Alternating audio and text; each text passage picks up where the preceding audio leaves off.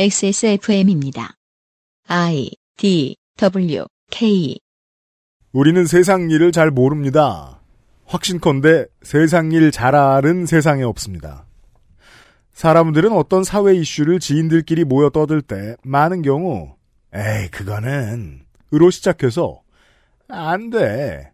로 끝나는 문장으로 논평을 하는 혹은 그렇게 말하고자 하는 유혹을 강하게 느끼는 편입니다. 멀리 갈 것도 없이 지난달 한국의 코로나19 방역이 어떻게 실패할 것인가, 왜 실패할 것인가를 적어놓은 기사, 논평, 그리고 그것을 송고하는 위치에 있는 관련 직업을 가진 사람들이 그것도 모자라 소셜에도 써놓고 그 댓글란에 옹기종기 모여 땡땡 하는 꼴이란 땡땡을 알아듣지 못해요. 더 나아가서는 땡땡님이 청와대나 여당에 계셨으면 이런 일은 안 생겼을 것 같은데 같은 댓글을 나누며 우애를 다지는 모습은 지금도 찾아보기 어렵지 않습니다. 저 마지막 댓글 패턴이 재미있습니다. 90년대에는 국대 축구를 지켜보는 TV 앞 취객들에게서나 볼 수 있던 말이었습니다. 내가 해도 저거보다 잘하겠다. 대다수의 OECD 국가들이 일평균 5천 명 이상의 확진자와 최소 100명 이상의 사망자를 기록하고 있던 올 겨울. 한국의 방역은 오늘도 묵묵히 무너진 K방역 정부는 우왕좌왕 기사를 쓴 서울경제의 서지혜 허세민 기자. 미국처럼 했다면 정은경 감옥 갔다. 한국 백신 전쟁서 진 이유 기사를 쓴 중앙일보의 이에스더 기자를 비롯한 많은 사람들이 감염 없이 건강히 방역을 깎아내리고 다닐 수 있도록 그들의 삶을 지켜주었습니다. 가만히 있자 이에스더 저는 주로 하위권을 맴도는 특성을 갖춘 뉴욕 닉스의 팬이기 때문에 매년 신인 드래프트 pick을 눈여겨볼 수밖에 없습니다. 팬과 전문가들이 가장 신경 쓰는 컨텐츠는 player profile입니다. 드래프트될 선수의 장점, 신체 조건, 기록, 단점, 라커룸에서의 성격 등 많은 자료를 이용해 선수의 역량을 분석하는 일이죠. 기자의 중요성도 농구선수 못지않은데 player profile 못 챙겨볼 것 없습니다. 이에스더 기자는 중앙일보 복지팀 소속으로 보건복지부, 여성가족부, 식약처 등을 취재하고 있는 것으로 보입니다. 박근혜 정권 시절에는 건강보험과 국민연금에 대한 비판적인 기사를 많이 썼으며 박근혜 정부의 핵심 사업 중 하나였던 의료 한류에 대한 조언이 담긴 칼럼을 내기도 했던 이 기자는 이번 주 정인이 해법으로 입양 취소나 아이 바꾸자는 문 대통령이라는 검색 유입 기준으로 보았을 때 인생 최대의 히트작을 내놓았습니다. 여러 가지 해법 중 한 가지, 이루어지면 좋은 방법에 대한 제언을 앞뒤를 치고 주제의식을 없애는 오래된 수법으로 안 그래도 분풀이할 곳 없는 대중에게 던져주는 기사였는데요. 이 왜곡에 낚여 발언이 대단히 부적절하다고 말한 사람은 정의당 심상정 의원 말고도 아주 많습니다. 정의당에도 민주당에도 혹은 원외정당에도 사람들이 자기 당 혹은 자기 당 정치인에 대해 오해하고 왜곡하며 그로 인해 만들어진 혐오를 확산시킨다는 고민을 말하는 분들이 많습니다. 제게 질문이 돌아오면 제가 드리는 답변은 대개 비슷합니다. 그쪽을 원래 싫어하기 때문에 그러는 거라고. 대중은 타인의 진실을 복잡다단하게 들여다보며 알아내려 할 만큼 불편부당하지도 부지런하지도 않다고. 그들의 지지를 되찾을 때까지 진심을 갖고 열심히 맡겨진 일을 수행하라고 답해줍니다. 원래 사람들에게 욕을 먹어가면서도 사람들을 보호하고 사람들의 권리를 찾아주는 등에 무수히 많은 칼이 꽂힌 채로 거대한 파도를 막아주는 것이 정치인의 본령이고 정치인이 존재해야 할 이유라고 설명해드리면 대개의 정치인들은 알아들었다고 말하면서 더 우울해합니다. 대중과 언론은 언제나 개인을 왜곡하고 조리돌리는데 재미있는 것은 막상 거기에 자신이 걸려들었을 때는 삶을 다 내려놓고 비참해하고 어떻게 해야 오해를 풀지 매일 밤 골몰하는 그릇들이 자기보다 더 큰 오해에 발목 잡힌 사람들을 조리돌리는 데에는 또한 열심이더라는 겁니다. 남 욕을 하면 내가 욕먹는 상황이 잊혀질 거라는 희망 때문일까요? 이렇게 보수 언론이 왜곡을 하루에 100개씩 하면 그중 몇 개를 골라 준엄하게 심판하는 척하는 애널리스트들이 기껏 끌고 온 개혁을 깡그리 좌초시켰던 이명박근혜의 탄생서사, 군부독재 후신의 화려한 컴백 스토리를 완성시키는 1등 공신이 됩니다. 어제 아침 저는 대통령의 이번 기자회견을 필두로 더 많은 소통이 있기를 바란다는 진보적 방송인의 인자하고 희망 섞인 말투의 논평을 들었습니다. 제게는 말을 많이 하세요. 왜곡이 이루어지면 우리는 그것을 논평하며 히트수를 늘릴 것입니다. 보수가 먼저 나서서 왜곡하면 우리는 당신을 주넘이 꾸짖는 척하며 그들을 쫓아갈 것입니다. 왜냐하면 우리는 상황이 어떻든 반드시 나쁜 점을 찾아내고 없으면 단어 꼬투리라도 잡아서 시민들의 불만을 쌓고 현장에 길을 죽이는 것 말고는 커리어 내내 배운 게 없기 때문입니다. 이를 통하여 기득권은 계속 기득권을 유지하고 진보적이라 분류되는 우리들은 계속 욕만 하면 되는 상황을 공고히 하여 아무도 변하지 못하게 함으로써 우리가 그나마 가지고 있는 보잘것없는 유명세와 수입을 지켜내고 내일도 예측할 수 있는 삶이 되도록 하기 위함입니다. 라고 들립니다. 2003년에 처음 들을 때는 이런 말인지 몰랐지 뭐예요. 미래의 진보정당이 집권하면 저 사람들이 달라질 것 같습니까? 왜곡과 분열 조장이 사라질 것 같나요? 가장 중요한 질문이 이 상황에서 시민에게 어떻게 도움이 되는 결론을 도출해내는가가 아닌 내가 욕을 먹나 안 먹나 내가 관심을 얼마나 받나 내게 별탈이 없을까인 사람들이 대안이 나오면 갑자기 상식적이 되고 욕먹을 용기가 생길 리가요. 모두의 무사한 일이 가장 무서운 거학입니다. 그것은 알기 싫답니다. 그 아실의 유승균 PD입니다. 몇 주 늦었습니다만 그래서 더 충실하게 준비했습니다. 2021년 올해부터 바뀌는 것들을 알아보는 2021년 1월 세 번째 주 그것은 알기 싫다는 생활 시사 시간입니다.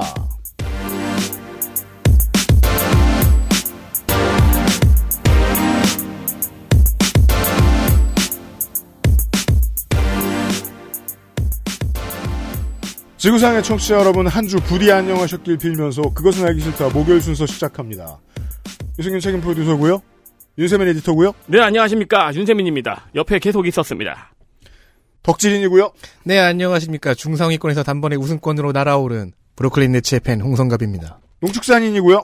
네, 안녕하십니까. 오랜만에 뵙습니다. 또 이렇게 명절 땐또 찾아뵈야 되니까. 명절이었어요? 아직 명절도 아닌데. 아닌 거구나.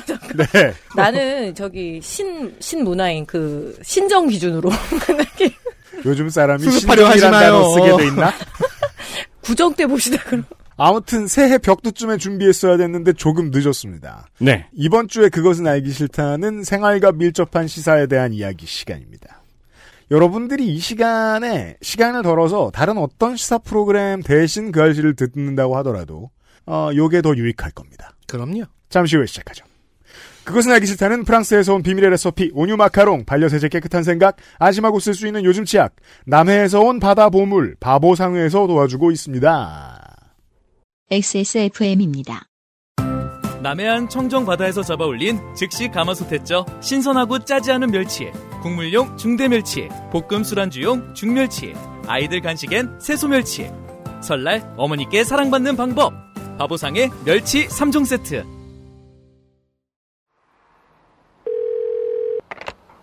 지금 어디야? 너네 집 앞. 달콤한 순간엔 온유 마카롱. 남해산 최고급 프리미엄 멸치와 청정 진도에서 채취하고 쓰기 편하게 잘라낸 간편 미역. 거기다 활용도 높은 홍새우까지. 설날 아내에게 사랑받는 방법. 바보상의 멸치 홍새우 미역 4종 세트. 정은정만 일찍 온 게 아니에요. 설날 선물들도 일찍 준비하고 있습니다. 저희가. Here comes the new challenger. 네, 오랜만에 새로 오네요. 네. 되게 뭐랄까 알맞다. 뭐가? 형의 리액션이. 제가 제 리액션 알맞아요. 언제? 광고 때만. 그 칭찬인가? 씨가 하는 광고 있잖아요. 옳았다. 설날 명절로 하나의 선택권을 여러분께 더 제공해 드리려 합니다. 준비했습니다.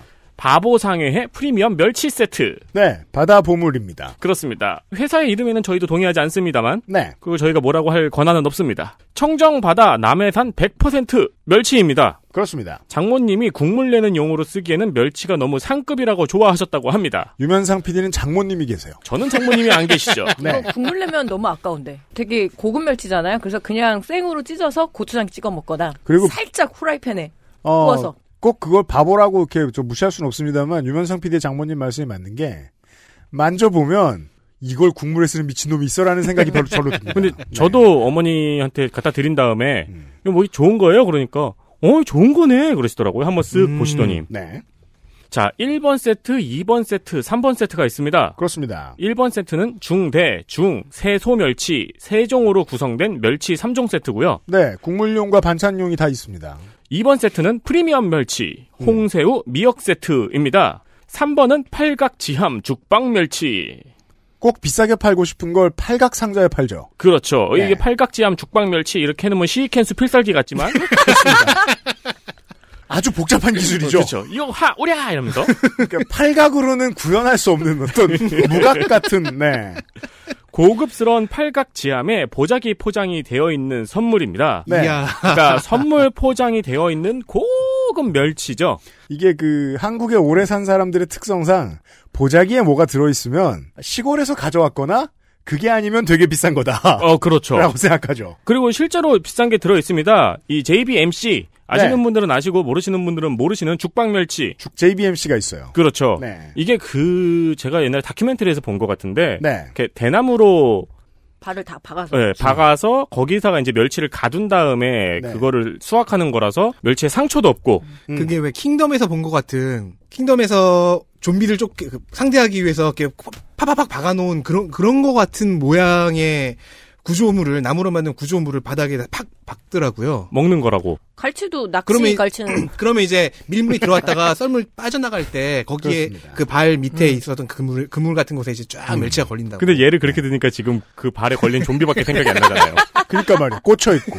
그렇진 않고 실제로는 아주 피부에 상처도 없고 반딱반딱한 윤기가 있는 고급 멸치입니다. 네. 그 실, 실제의 그 잡는 모습을 보고 있으면 이 방식은 진작에 사장돼서 없어졌어야 되는데 네. 건져 올라오는 게 고급이다 보니까 이 방식을 그렇죠. 남겨놓은 것 같아요. 그러니까 사실 상품성이 굉장히 떨어지는 게 수확량이 적어요. 그렇습니다. 그러니까 비싸질 수밖에 없죠. 게다가 이 죽방이라고 하는 걸 이제 설치하고 할 수 있는 면허가 따로 있다고 그러더라고요. 어, 맞아요. 그리고 그 사진 그 photographer들이 엄청 좋아요. 그때 가서 다 몰려가서 그, 그 위에서 반짝 반짝 반짝. 예, 위에서 사진 찍고 이런 네. 게 굉장히 큰 아, 이벤트. 그 반짝거리는 걸 좋아하시면 이번 주 토요일에 그 reflective 네, 후드하고 맨투맨 사진. 죽방 멸치 같아요. 네. 근데 이렇게 멸치에 대해서 할 말이 이렇게 많았어 우리? 제가 원래 좀 세, 새로 들으면 오버해요. 어, 젊은 사람은 잘 모르지만 어머니, 장모님, 연배 있으신 분들은 다 죽방멸치 고급인 거 알고 계시고 네. 사랑받는 선물이 될 것입니다. 그럼요. 왜냐면 팔각지함에 담았으니까요. 박스에 냉장 및 냉동 보관하라고 되어 있는데 그거는 배송이 그렇게 가야함을 의미하는 것은 아니고 그렇습니다. 장시간 보관이나 이제 하실 때 그 네. 냉동 및 냉장 보관하면 좋잖아요. 네. 뜯은 뒤에는 네. 그쪽을 권합니다. 그렇습니다. 그 이거를 이렇게 받자마자 마카롱처럼 다 먹진 않잖아요. 그럼요. 그런 분이 있을 수도 있어요. 어, 네, 네. 맛은 있더라고요. 하지만 어, 장기 보관할 때는 비닐팩에 담아서 냉장 혹은 냉동 보관하는 것을 추천드립니다. 이미 알고 계신 분들도 계시겠죠. 기본이죠. 그 지퍼백에 담아가지고 공기 빼서 접어놓는 거. 그렇습니다. 네. 확인한 바 6에서 7cm 정도 크기고요. 어, 손으로 골라낸 선별 물건입니다. 네. 그래서 보통은 지금까지 제가 파악한 저희가 파악한 바에 의하면 거의 같은 퀄리티라고 볼 수 있는 물건들을 온라인에서는 30만 원대, 음. 음. 호텔에서는 4에서 50만 원대에 팔고 있는 것 같습니다. 가격을 잡아냈습니다. 안 그랬으면 못 들여왔겠죠. 저희 방송 전에 음. 어떻게 그렇게 싼 가격이 가능하냐, 사기 아니냐. 네, 그걸 먼저 찾아보자. 그렇죠. 네, 그 회의를 했을 정도로. 그 작업을 한참 했고요. 네. 물론 저희가 무슨 홈쇼핑처럼 어마어마하게 많이 팔 수 있는 물량을 데리고 올 수 있는 능력이 있는 사람들은 아닙니다. 많진 않습니다. 올해부터 바뀌는 것들에 대한 보도는 1월 2일에서 3일 즈음에 평일이 있으면 아 8시 7시 뉴스 시간에 사회면 나올 예를 들어 8시부터 시작한다. 그러면 8시 35분쯤부터 5분쯤 합니다. 네. 저희들이 그걸 3시간 동안 하겠습니다. 사실 진짜 자세한 정보는 이제 왜 각 그 뭐라 그래 뭐라 그래야 되죠? 직업별이라고 해야 되나? 네. 음. 직군별이라고 그런 언론 있잖아요. 뭐 부동산 뉴스라든가. 아, 그럼요. 네, 뭐 치과 뉴스. 네. 그런 데는 좀 자세히 나오는데 음. 네, 그거는 이제 뭐 전문가들 아니면 잘 보, 보지 않기도 하고요. 그렇습니다. 대다수의 사람들의 삶과 가장 많이 연결돼 있을 것들인 것 같습니다. 제가 정리해 보니까. 그렇죠. 덕질인의 이번 뉴스는 액세스몰과도 저와도 관련이 있어요. 그럼요. 현금령 수준, 국가에 있어 세금의 중요성은 기본이지요. 그럼요. 세금 없으면 국가는 아무것도 할 수 없습니다. 국가가 의미가 없어요. 그리고 현금으로만 거래를 하면 거래 기록이 안 남아요. 추적이 안 되고요. 박근혜 정부가 가장 싫어하던 거죠. 그래서 거래에 따른 세금도 없어집니다. 네. 현금 영수증이 매우 중요한 이유입니다. 이것이 이제 그 일본 사회의 발전을 가장 크게 가로막는 장벽 중의 하나죠. 아, 네, 그렇죠. 지금 약간 장난스럽게 얘기했지만 진짜로 그 일본의 세무행정은 이걸 굉장히 고민하고 있다고 하더라고요. 그 땡이소 비슷한 일본의 가게들을 가보면 가장 많이 팔리는 아이템 중에 하나가 돈 거슬러 주는 접시죠. 예. 이거 뭐야 김밥 담게 생겼네 이렇게 보면 이제 잔돈 접시입니다. 그 일본 여행 처음 가시는 분들이 당황하는 게 그 짤랑거리는 동전들이잖아요, 음. 주머니에서. 네, 근데 그게 500원도 아니고 5,000원이잖아요. 그렇죠. 중국은 가면 현금이 너무 필요가 없고 그쵸. 괜히 바꿔갔다 싶고 네. 일본은 네. 꼭 필요하고. 그래서 현금 영수증 발급을 의무로 지고 있는 업종들이 따로 있습니다. 음, 정확하게 말하면 10만 원 이상 거래를 했을 시 의무 발급. 기존에는 77개 업종이었는데요. 금년부터 여기에 9개 업종이 추가가 되었습니다. 1월 1일부터 시행 중입니다. 저희가 이게 2017년에 뭔가 이 화폐 단위와 화폐의 형태에 대한 관련된 방송을 짤막하게 했었을 때, 어, 우리나라가 중국이나 인도처럼 모바일 크레딧으로 갑자기 확 변화하는 건 시기상조다 이런 말씀을 하시는 분들이 계셨어요. 그러면 이분들의 정서는 일본 같은 구시대적인 것으로 머물러 계신 걸까? 이렇게 생각했거든요. 그랬는데 그건 결국 정치가 해결할 문제예요. 겁나 천천히 바꿔야 돼요. 어쩔 수 없어요. 우리는 먼저 발전을 확 경험했기 때문에 모바일로 가는 속도가 이행 속도가 늦을 수밖에 없어요. 그렇죠. 자, 그 9개 업종에 종사하시는 업주분들은 잘 알고 계시겠지만 혹시 모를까봐 음. 소개를 드립니다. 네. 소비자 개인으로서도 그 이 현금 영수증 기록을 남겼을 경우에 받게 되는 환급 등의 혜택이 있잖아요. 음. 그래서 알뜰한 사람이거나 나의 모든 거래를 통제하고 싶은 통지광분들은 기억해두면 좋을지도 모르겠습니다. 어, 통제광이 세금을 내고 싶어서 그런 걸 통제한다면 정말 그런 사람들만 자영업 시켜야겠네요. 그럴 수는 있어요. 나의 모든 입출이 입출금을 다 내가 통제하겠다. 모두 내 눈 안에 있어야 한다. 그 잠시 후에 이 세금에 대해서 제가 어떻게 통제광이 되었는지 알려드리죠. 아 그리고 세금 시스템 확립에 기여한다는 자부심은 덤입니다. 네, 그 아홉 개 업종을 알려드릴 거예요. 1. 기숙사 및 고시원 운영업. 그러니까 월세 내면 거기에도 현금 영수증이 붙어야 됩니다. 이거 엄청 크고 잠시 후에 에디터가 부동산 정책의 변화에 대해서 바로 조금 이따 소개를 해드릴 텐데 어찌 보면 지난 1년 동안 보수 경제지가 어, 현 정부를 두들겼던 가장 중요한 아픈 지점 중에 하나입니다. 2. 월세 내면 현금 영수증입니다. 그렇습니다. 기숙사와 고시원 운영업부터 시작합니다. 그리고 2. 독서실 운영업. 독서실 운영업이 사실상 이 동네의 여관과 벌어들이는 방식이 비슷했어요. 거의 100%의 현금 손님. 네. 요즘 많이 바뀌었습니다만. 고등학교 때 여관처럼 썼네요. 저도 독서실 감- 잠자러 그쵸. 가잖아요. 엄마한테 저는 가본 적이 잔소리 안 듣고 자는데. 음. 저는 이런 데를 가본 적은 없거든요. 친구들 얘기로는 자- 가서 잘 잔대요. 어, 그때 그럼요. 그냥 아예 이불 깔고 자도 돼요. 네. 이, 네. 이런 데를 가본 적은 없거든요. 되게 퇴폐시설 같네요. 그렇죠. 제가 안 가봤어요, 여기를. 저는 PC방을 대신 갔기 때문에. 독서 굴 이렇게 부르고 아, 저는 야자 세대니까. 아, 야자가 아직 있던 세대니까. 알았어요. 3. 미용업.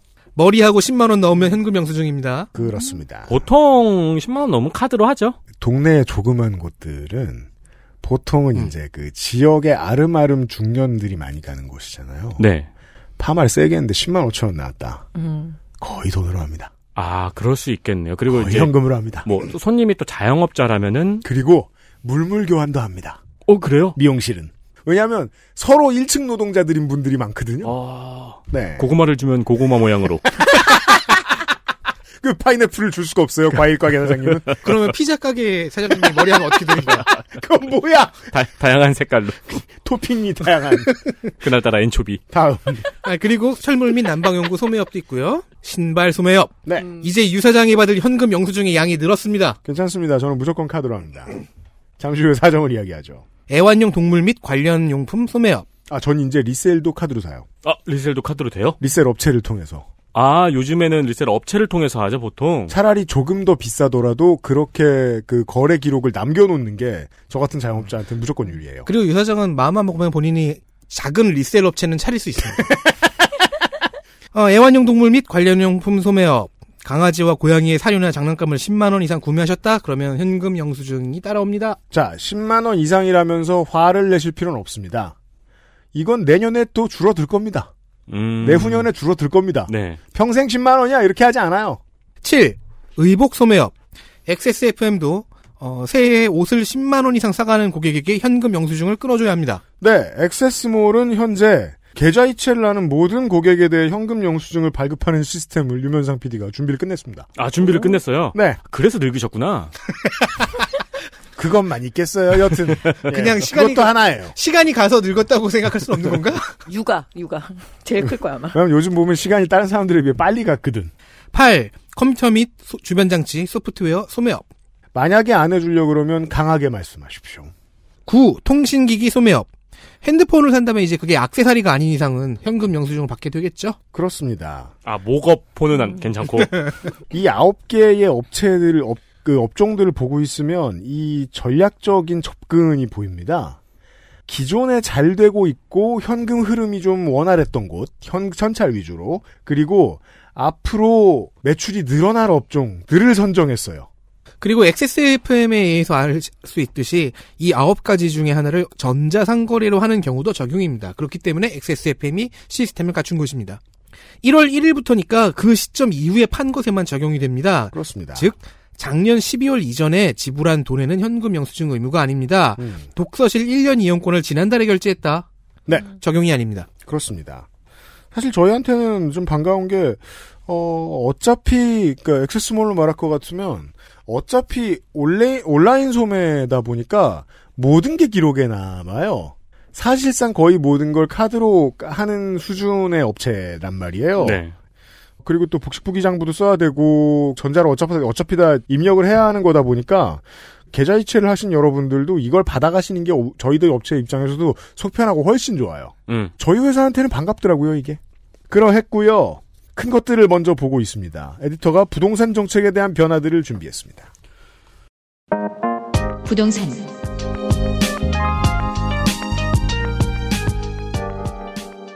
네, 그냥 전 국민이 기숙사에 살았으면 좋겠다고 생각하는 요즘입니다.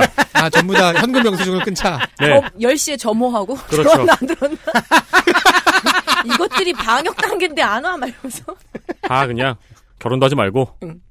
제가 먼저 전해드리는 소식은 부동산 정책의 변화입니다. 네, 먼저 우리와 상관없는 이야기를 하겠습니다. 네. 종부세가 올랐습니다. 그죠? 대단해요. 대부분과 상관없는 기사로 올 여름을 났어요, 보수 경제지들이. 네, 종부세하고 서울에 있는 비싼 아파트들 가격이 빠르게 오른 거 있죠. 그렇죠. 네. 어차피 못 살 것에서 어차피 못 살 것으로 오른. 호나우도 연봉 올랐다고 화나, 그니까 정말 이게 저, 저, 터프하게 얘기하자면. 거의 그런 수준의 기사들이 좀 있었습니다. 자, 적게는 0.1%에서 최대는 2배가 올랐어요. 음. 근데 우리 얘기가 아닙니다. 왜냐면 음. 두배 오른 거는 3주택 이상 94억. 네, 3주택 이상 94억 초과는 두 배가 올랐고요. 2주택 이하 조정 대상 지역이 아니면은 0.1%에서 0.2% 정도가 올랐습니다. 그렇습니다. 정말로 아무런 상관이 없군요. 보수 경제지가 제정신이었다면 이러한 정부의 선택을 엄청나게 반가워했었어야 돼요. 안 그래도 올릴 세금을 최대한 늦게 조금 올려준 거거든요. 네. 어, 그리고 양도 내는 세금인 양도소득세는 그래요? 원래는 5억 위로는 다 40%였어요. 네. 근데 이제 5억이 집값이 우습잖아요? 음. 그래서 10억 초과 구간을 새로 만들었습니다. 네. 그래서 10억 위로는 45%의 최고 세율이 새로 생겼습니다. 네. 이것도 우리랑은 상관없네요. 저 저희 회사가 XSFM이 내는 최고 세율 구간이 35% 정도가 되는데 이건 박탈감을 얘기하려는 게 아니라 사업을 하거나 그러니까 그 저 노동자들이 노동을 하고 경영 노동자가 경영을 하고 이래서 나온 생긴 부에 대해서 35% 받을 거면 글쎄 봅시다. 양도소득 45% 낮은 편입니다, 여전히. 어, 그리고 보유기간이 1년 미만인 주택의 양도소득세율도 오릅니다. 음. 원래 1년 미만은 40%그 외에는 기본 세율이었거든요. 네. 그러니까 1년 미만만 조금 셌는데 음. 올해 6월 이후부터 1년 미만은 70%, 우와. 2년 미만은 60%로 오릅니다. 그렇습니다. 어, 조정 대상 지역은 더 올랐고요. 음. 만약에 작년에 사서 빨리 살 주택을 지금 갖고 있으세요? 음. 그럼 6월 전에 팔아야 됩니다. 그렇습니다. 그래야 이제 세금을 적게 내시죠. 네. 그리고 1가구 1주택의 경우에는 보유기간, 거주기간 등등에 따른 공제사항들이 세세하게 변했습니다. 네, 하지만 중요한 흐름은 하나입니다. 실거주를 오래 했으면 세금을 깎아주는 겁니다. 그렇고요. 여기서 이제 실거주는 거의 이번에 처음 들어간 게 원래 옛날에는 그냥 음. 오래 보유였거든요. 네. 그러니까 세를 주고 오래 보유해도 세금이 깎였는데 이번에는 실거주를 한 사람이 세금이 더 많이 깎이는 거죠. 그 논란이 한번 훑고 지나간 다음에 정부가 어, 아이디어를 얻게 되었습니다. 실거주와 보유의 차이에 대한. 어, 그리고 분양가 상한제 아파트의 경우에는 당첨이 되어도 최소 2년 이상 실거주를 해야 됩니다. 뼈 아픈 뉴스죠. 정말 뼈 아픈 뉴스입니다. 이게 그 여기 있는 네 사람은 분양받으러 다니는 사람들의 카페에 가입해 본 적도 없고 네. 그런 사람들의 단톡방에 가본 적도 없잖아요. 분양권 사고 다니고 하는 분들은 그게 전업이죠. 상당수가. 그렇죠. 그러니까 이게 어떻게 얘기해야 될까요? 신발이랑 똑같죠. 어 근데 더더 세요. 어제 청담동에서 만난 분을 줄 서다가 내일은 해운대에서 만나요. 근데 그분들 중에 당첨되면 아주 터프하게 말하면 2년을 살아야 돼요. 해운대 가서 네. 아씨 살아야 돼 이러면서 뭐랄까 그 어, 군에 지원하는 것 같은 거죠. 그렇죠. 붙으면 가. 네. 아, 그리고 투기 과열지구 내의 재건축 아파트도 조합원의 분양 자격, 분양 신청 자격에 분양 신청 공고일 기준으로 2년 이상 실거주를 해야 분양권을 받을 수 있습니다. 네, 저는 이걸 가장 주목했습니다. 예, 이 제도의 변화 가운데서.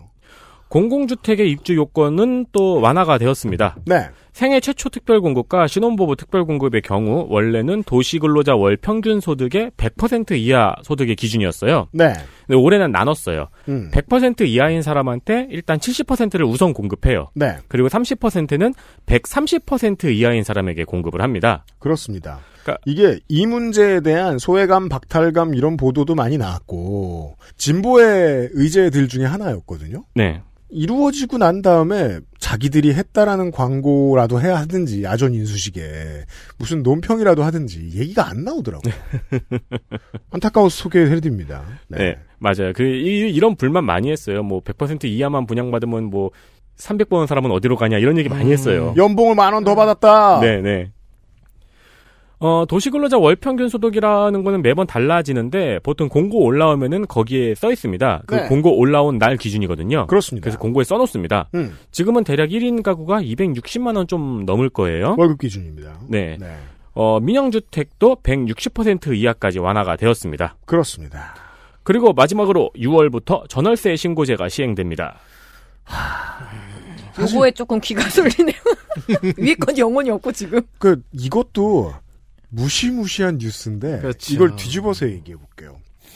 집 가지고 그 임대업 하는 사람들 입장에서는 사실 지금 경제지 같은 데가 미워야 됩니다. 음. 우릴 지켜줘야 하는 것들이 이걸로 안 싸우고 있어요. 전월세 신고제 사실 청천벽력 같거든요. 네. 임대업 오래 해온 사람, 월세 생활로 거의 인생을 채운 분들은. 네. 네.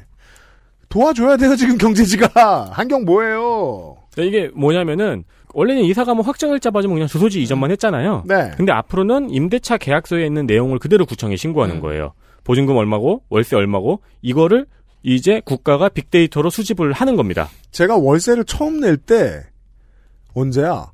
27살 때 궁금했던 거예요. 이걸 국가에 왜 보고 안 하지? 나는 누구와 거래하고 있는 거지? 이건 네. 어떤 성격의 거래지? 라고 궁금했거든요. 10여 년 만에 바뀌었어요. 제 입장에선 그렇지만, 저보다 나이가 많으신 분들한테는 개혁될 리 없다고 생각했던 어떤 새로운 아젠다일 거예요. 그렇죠. 아, 이네 명이 모여 있어서 자꾸 그 지난 총선이 떠오르는데 서울에서 민생 민생당 후보로 나왔던 그 월세업자분이 떠오르네요. 왜요? 잔뜩 미분양된 집을 엄청 많이 갖고 있던 그분이 떠오르네요. 아. 그분은 지금 어떤 마음이실까? 부루마블 꼴찌. 미분양 그 저기- 잔뜩 저기- 재- 재고 잔뜩 들고 계셨던 그분. 고맨 밑에 노란색만 다 가지고 있는 사람 있잖아요. 뭐 타이페이 막 이런 거. 괌. 다섯 개를 쭉 가졌는데 나머지 플레이어들이 다 그 앞에서 6만 나오는 거야. anyway. 자, 아니면 진짜 안 걸리는 거 저거 있잖아요. 무인도 다음 칸. 네. 메이저 언론은 여러모로 잘합니다. 전 진심으로 이렇게 생각해요. 근데 가지고 있는 치명적인 약점 중에 하나가 정치적으로 핫한 이슈에 대해서 드라이하는 법을 모릅니다. 드라이하게 가는 법을 모릅니다.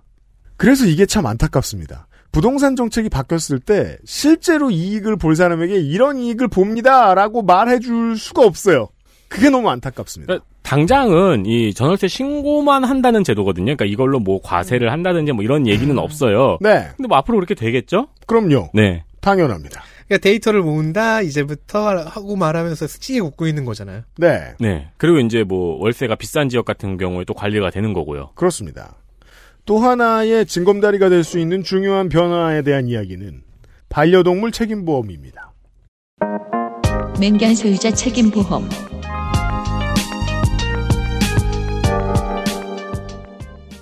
맹견 소유자 책임보험 가입 의무화입니다. 네. 2월 12일부터 시행한다고 하니까 혹시 맹견 소유하신 청취자분들은 잘 들으셔야 될 것 같아요. 그렇습니다. 예, 제가 농축산인인 이유는 이 집에 가축 두 마리를 기르고 있잖아요. 자녀분들은 아이, 그- 언제까지 그렇게. 표현하실 거예요? 사람이잖아, 나가! 한 분은 이제 성인이시잖아요. 아니 아직까지 가축 수준이에요. 제가 뭐 아니 그래도 때에 성인이 맞춰서 급여를 해야 되잖아요. 사료를 주고. 서- 성인인데 이제 예, 그래서 더 이상 이제 개든 고양이든 사육 두수를 늘리지 않겠다라는 것이 저의 이제 방침입니다. 아 반려동물을 들이지 않는 이유는 네, 믿- 엄청 키우자 그래요. 아 그러면 이제 네. 독립하면은 그때 그렇죠. 들어오겠다. 네. 음. 그래서 코로나19 사태 그 유럽이 그러니까 내가 제가 생각하는 어 선진국이 맞나 이럴 정도로 지금 난리도 아닌데 그렇죠. 그 좀 찾아보니까 독일이나 이런 데가 그래도 그 예외 규정이 개는 산책을 시킬 수 있다고 그렇죠. 그러더라고요. 사람은 나오지 말고 이제 개 때문에는 나올 수 있다고 반려동물 하더라고요. 산책은 법적으로 허용이 되었죠. 예. 그래서 이 반려동물에 대한 가장 큰 학대는 이제 사, 사료와 물을 제공하지 않고 예, 저는 잘 제공하고 있습니다. 음. 그리고 밀- 물리적 위해를 가하는 것도 있고요. 그리고 제공 안 한다고 나중에 누가 뭐라고 할까봐 계속해 증거를 남겨서 그렇죠. 소셜에 올리고 있잖아요. 그렇죠. 엄청 또 열심히 먹이죠. 그리고 물리적인 위해를 가하는 것도 있고요. 그리고 네. 이제는 이건 저는 할 수가 없어요. 저보다 다 커요, 애들이. 무서워. 애들. 작은 강아지인데 큰 이제 맹견이 되고 있어요. 어, 그래서 산책을 제대로 시키지 않는 것도 학대의 범주라고 하더라고요. 아, 자녀. 자녀분들 산책은 알아서 하- 하는 편이죠. 아니 근데 그거는 아니, 애들이 안 해요, 산책을 절대로. 그, 그거는 안 한다는 얘기가 페이스북에 계속 올라오더라고요. 예, 집에만 계세요, 계속. 네. 그리고 개물림 사고가 이렇게 끊이질 않더라고요. 그래서 네, 저만 그럼요. 해도 이제 큰 개든 작은 개든 좀 굉장히 무서워하는 편인데 길러본 음. 적도 없고요. 그래서 네. 엘리베이터에서 이렇게 주인이 안고 있지 않은 개를 만나게 되면 굉장히 움츠려 들게 돼요. 음, 어, 그렇죠. 그래서 한 번은 어 왜 이렇게 하고 계세요? 했더니 아 우리 집 개는 안 물어요 이렇게 하시더라고요. 그래서 제가 제가 물어버릴 거예요 이랬거든요. 그, 이건 뭐예요? 개를 만나 나도 개가 되었다인가요? 뭐냐, 너무 싫어요. 하네스도 안 한? 하네스도 안 한? 아, 하네스가 뭐야? 이렇게 그, 저, 저, 목줄- 예, 예, 예. 등줄. 예, 그래서 아 저는 그런 사람들 세상에. 굉장히 많이 보거든요. 아, 그래서- 진짜요? 네네. 이 어. 우리 개는 안 물어요는 이제 한번 캠페인을 해야 돼요. 이제 국가적인 개소리로. 음. 예, 네. 내가 물 거라고 이제 그렇게 얘기하고 있고. 음. 근데 정말 이제 세상에 나쁜 개는 없어도 근데 진짜 나쁜 게 없어요? 있죠. 있을 것 같은데. 예, 그죠. 근데 나 아, 반려자가 나쁘면 개도 나쁘게 음. 되는 경우가 많습니다. 아니 근데 개 사이에서도 성격차가 있지 않을까요? 아, 기질들이 그건 개들. 사이의 문제예요. 아, 저희 문제는 아니군요. 네, 사람들과의 커뮤니케이션에선 거의 없습니다. 그래서 나쁜 개는 없어도 일단은 나쁜 주인은 많은 것 같습니다. 어, 그럼요. 예, 그런데 제가 이 무서워했던 개가 뭐 시추나 요크셔 테리어 정도였는데 그래도 무서운데 이 플란다스의 개만한 개들을 마주칠 때가 제가 종종 있어요. 아파트 단지에도 대형견들이 있나 봐요. 예, 있더라고요. 의외로. 대형견의 입장 그리고 견주의 입장에서 난이도가 어마어마합니다. 아파트에서 대형견을랑 같이 산다는 게. 근데 저희 단지에 저, 저보다 커 보이는 네. 시베리안 허스키를 종종 산책시키시는 분이 예, 있어요. 저도 봤어요. 그거 너 진짜 방송에서 무서워. 거짓말할래? 아 진짜 나난 그거 보고 너무 무서웠다고. 형보다 클 순 없지. 그거는 견종이 다른데. 네. 그건 소인데? 아니 그런 개가 있긴 한데 우리나라에는 없을 거예요. 너도 털 붙이면 커 보여. 그렇지. 그래서 동물보호법상 맹견인 도사견, American Pit Bull Terrier, 그리고 American Staf, Staf, Staffordshire Terrier. 아, 이거 어려워. 네. 그리고 Staffordshire Bull Terrier. 네. 그 Rott, Rottweiler. 네. 이게 이름이 되게 안 붙어요. 그래서 그 음. 잡종에 그또 그거에 잡종해가지고 그 개 등을 맹견으로 분류를 하는데 음. 2021년 2월부터 이 맹견 소유자는 배상 책임 보험을 의무적으로 가입하도록 되어 있습니다. 관련된 이야기를 살짝 그 전문가에게 들은 적이 있는데 이 잡종으로 보이지 않는 외모를 가진 맹견에게 물리면 어떡하냐. 음. 지금의 경우에는 막 경찰이 와서 대충 크기를 보고 생긴 걸 보니 먼 친척이겠거니 이렇게 음. 얘기하는 동네도 있다는 거예요. 음, 아직 정비할 게 많다는 거죠. 그렇구나. 음. 비어 있는 곳입니다. 그래서 만약 보험에 가입하지 않았으면 최대 300만 원 이하의 과태료가 부과된다고 합니다. 네. 예. 얘네들한테는 물리면 인간이 떼어낼 수 있는 방법이 없죠. 아, 무서워요. 반려견이 다른 사람을 공격해서 상해를 입힌 경우에 그 피해를 보상하는 보험을 현재도 이제 보험사에서 판매는 하고 있지만 네, 합니다. 예, 대부분 보장 금액이 500만 원 선으로 굉장히 낮다고 하더라고요. 그래서 대형견이나 맹견의 경우 보험 가입이 거부되는 경우도 있었다고 합니다. 민간에서 이제 하다 보니까 안 된다고. 네. 그래서 이 자율적으로 보험 등 제도를 통해 다른 사람의 피해를 보상하기 어려운 점이 있었고 그래서 그래서, 이제 예. 의무보험, 책임보험이 나오는 겁니다. 네. 어, 근데 다만 한 가지 우려되는 건 이제 안 그래도 이 작은 개 선호가 굉장히 강한데 이제 큰 개가 좀 더 많이 버려지지 않을까 이런 걱정을 잠깐 제가 해봤습니다. 맞, 예. 맞습니다. 테스트를 해봐야죠. 네. 예, 지금 그, 아니, 보험이 아니라 이미 그 전에 권장이 오래되고 있었던 인식칩도 안 하는 가구가 더 많다는 음. 뭐 조사도 있고 그래요. 네. 예. 겁나 먼 길을 출발한 겁니다. 그, 이렇게 생각해 보죠. 그, 그, 저, 저 뭐냐, 농축사님께서, 어, 유럽의 경우에 대해서 얘기를 해줬는데, 아주 오랜 시간 동안, 그래, 얘는 가족, 이라는 인식이 다 시민사회에 퍼져 있었기 때문에 그게 당연해진 거잖아요. 근데, 가족이라는 인식이 뭐, 돼야 되겠습니다 하는 캠페인을 그럼 하나요? 아니죠. 이런 거 해야죠. 네. 책임보험 가입시키고 인식시 반드시 하게 하도록 하고 그 첫발이고 부작용도 나타날 겁니다. 이게 농축산인이 짚어주신 걸지 어떨지 모르겠습니다만 시작입니다. XSFM입니다. 안전하고 성능이 인정된 고급 원료. 직접 생산과 유통구조 개선으로 거품 없는 가격. 당신의 삶이 조금 더 깨끗해질 수 있게. 진짜 청소를 하자. 반려세제 깨끗한 생각. 마카롱의 시작은 프랑스였죠. 하지만 가장 맛있는 마카롱은 재밌게도 한국에서 만났어요. 촉촉한 식감, 은은한 달콤함. 알고 있던 마카롱과는 너무도 다른 특별한 느낌이었죠. 여러분도 이제 집에서 쉽게 만나볼 수 있어요. 네, 온유 마카롱이요. 입안 가득 프랑스의 달콤함. 온유 마카롱. 치약이 다 거기서 거기지 뭐. 그냥 싼 거 사자, 싼 거. 얘 봐라.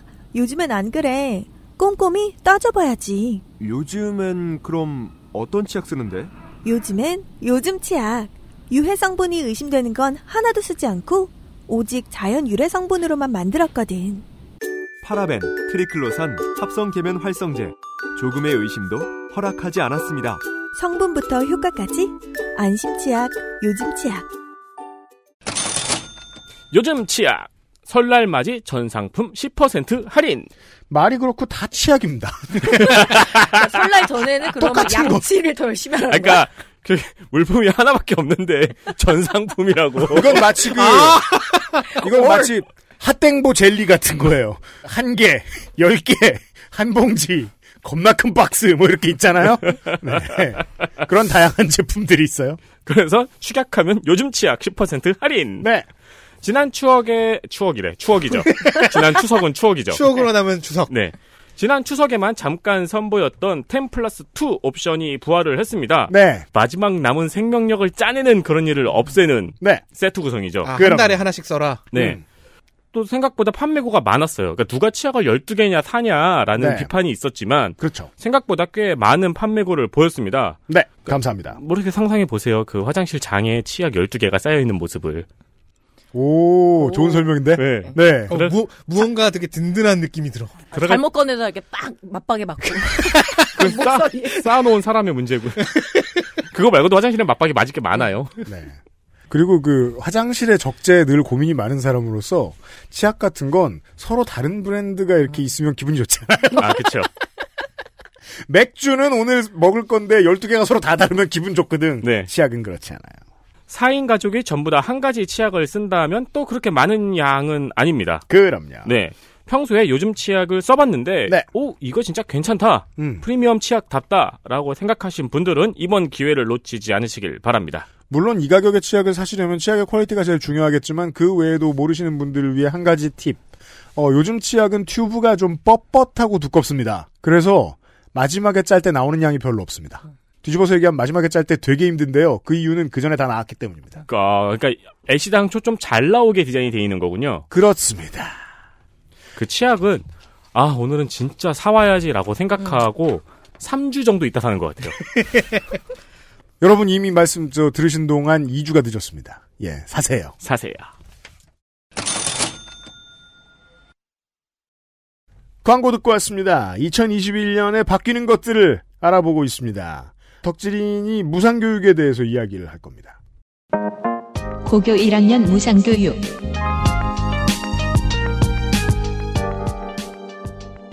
무상교육의 경계가 점점 더 넓어지고 있습니다.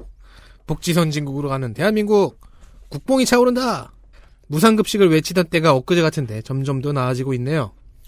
그죠? 엊그제 같은데 10년이 지났어요. 왜냐면 오세훈 씨가 다시 출마했기 때문에. 리하.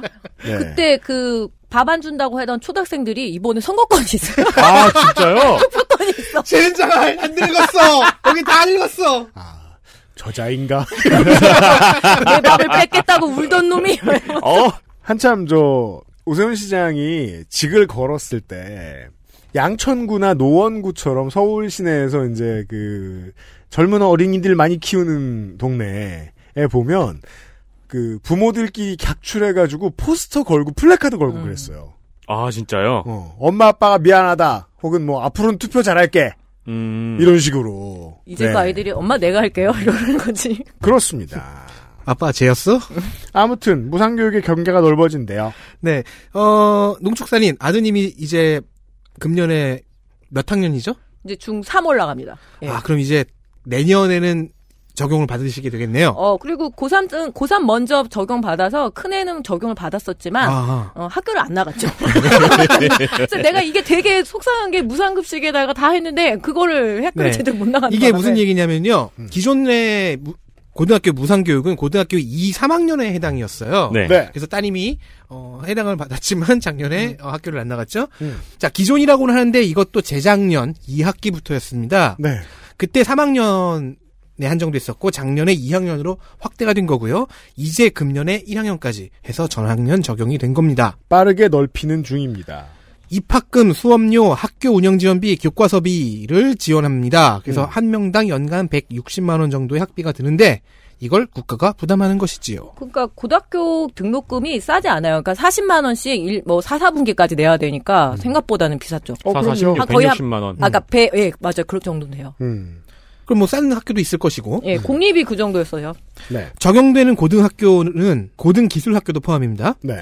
그리고 이에 준하는 각종 학교 그러니까 몇몇 대안학교도 들어갑니다. 음. 행정의 한계상 들어갈 수 없, 없게 된 학교들을 확인해야죠. 그렇죠. 네. 그래서 대안학교에 다니는 학생과 그 학부모는 어, 본인들의 학교가 포함되는지 확인을 해보셔야겠습니다. 네. 다만 함정이 있습니다. 이미 무상교육을 오래전부터 시행, 시행하고 있었던 초, 중등 학교와 마찬가지로 네. 사립학교는 제외됩니다. 그렇습니다. 왜냐 사립학교는 사학급에 의해 입학금과 수업료를 규정이 정하게 되어 있기 때문입니다. 음. 이걸 후려쳐서 받아낼 수 있죠. 네. 그러니까 국가에서 지원해주면 그만큼 또 올린다든가. 네. 그렇습니다. 현 정부가 명색이 이렇게 들어와가지고 어 사학한테 뭐더 찔러 넣어줄 계제는 아닙니다. 네. 네, 맞아요. 다르게 보면 그게 또 사학에 대한 지원이 늘어나는 것이기도 하니까요. 네. 이게 대안학교 학부모님들 좀 알아보신 게 좋은 게 이번에 왜 그 학생 가정 꾸러미 있잖아요. 급식이 안 됐으니까. 네, 네. 그런데 대안학교 학생들은 해당이 되나 안 되나 그리고 탈학교 학생들 음. 예, 해당이 네. 되나 안 되나 하는데 학부모들이 적극적으로 알아보니까 몰랐던 거예요. 행정도. 아, 그렇네. 학교 밖 청소년들도 있네 해서 지원이 됐어요. 그래서 이것도 좀 적극적으로 찌르면 아마 그죠. 예. 만약에 이제 무산이랑 공무원이 생각했을 때는 학교에 오는 학생이니까 지원을 해주는 거지 이렇게 생각하겠지만 우리가 아끼 나눈 광고, 광고한 적 있잖아요. 네. 청소년이 어떤 퍼실리티고 어떤 곳이어도 좋으니까 교육 서비스를 받는데 드는 돈이라고 생각해야 된다는 거죠. 음. 예. 그러합니다. 자, 에디터가 중요한 거 많이 들고 왔습니다. 자치경찰제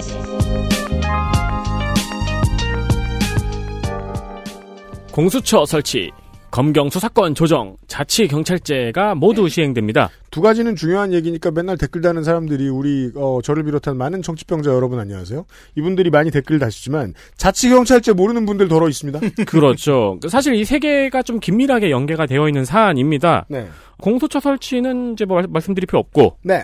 어, 검경 수사권 조정도 말씀드릴 필요 없는데, 음. 이건 뭐 간단하게 정리할 수 있으니까 정리를 해드리자면은, 네. 경찰의 권한을 경찰로 가져와요. 검찰의 권한을. 어, 그렇죠. 무슨 소리야. 경찰의, 아니, 브르르. 검찰의 권한을 경- 부메랑처럼 내 권한을 던졌다가 다시 나에게. 검찰의 권한을 경찰로 가지고 와요. 네. 그럼 경찰이 커졌잖아요. 음. 이 경찰을 플라나리아처럼 촉촉촉 분할을 해서 네. 권한을 분리합니다. 그러면 여러 개의 경찰이 돼. 아, 똑같은 크기가 되는구나. 안 눈도 되- 두 개. 네, 안 되는구나. 하지만 우리가 과학 시간에 배웠죠. 너무 잘게 자르면 다 죽어요. 네, 죽어요. 일단 검찰이 직접 수사할 수 있는 범죄는 6개 범죄로 한정이 되어 있습니다. 네. 4급 이상 공직자, 3천만 원 이상의 뇌물수수, 5억 원 이상의 특가법, 방위사업, 그리고 뭐 이제 마약 수사 음. 이런 게 이제 검찰 수사로 한정이 되어 있고 네. 아, 선거랑 대형 참사 그렇죠. 어 그거 말고는 경찰이 수사를 시작할 수 있는 권한과 종결할 수 있는 권한을 모두 가지고 있습니다. 그리고 뭐 이것도 이제 4급 이상에서 몇 급 이상으로 올라가는 공직자, 3천만 원에서 얼마 더 올라가는 뇌물수수 이런 거는 또 검찰 게 아니라 공수처 겁니다. 그렇죠. 네, 여튼. 어, 그러니까 경찰이 수사 시작하고 종결하는 걸 이제 맘대로 할 수 맘대로는 아니지 권한을 가지고 있어요. 네. 대신 수사 시작과 수사 종결에 관한 그 기록을 검찰로 이관을 해야 돼요. 그렇죠. 그럼 검찰이 종결 기록을 보고 어 이거는 좀 이상한데 싶으면 재수사를 요청할 수 있습니다. 이것은 맞고 어, 많은 다른 나라들의 관행입니다. 왜냐하면 결국 법정에 들어가는 건 검사니까요. 그렇죠. 어 그리고 이제 유피디님이 덕질인을 고발을 했어요. 응. 근데 날 왜? 언젠간 하겠지. 그렇지. 지각법? 막 이런 거는. 그런 날은 한 번은 와. 네.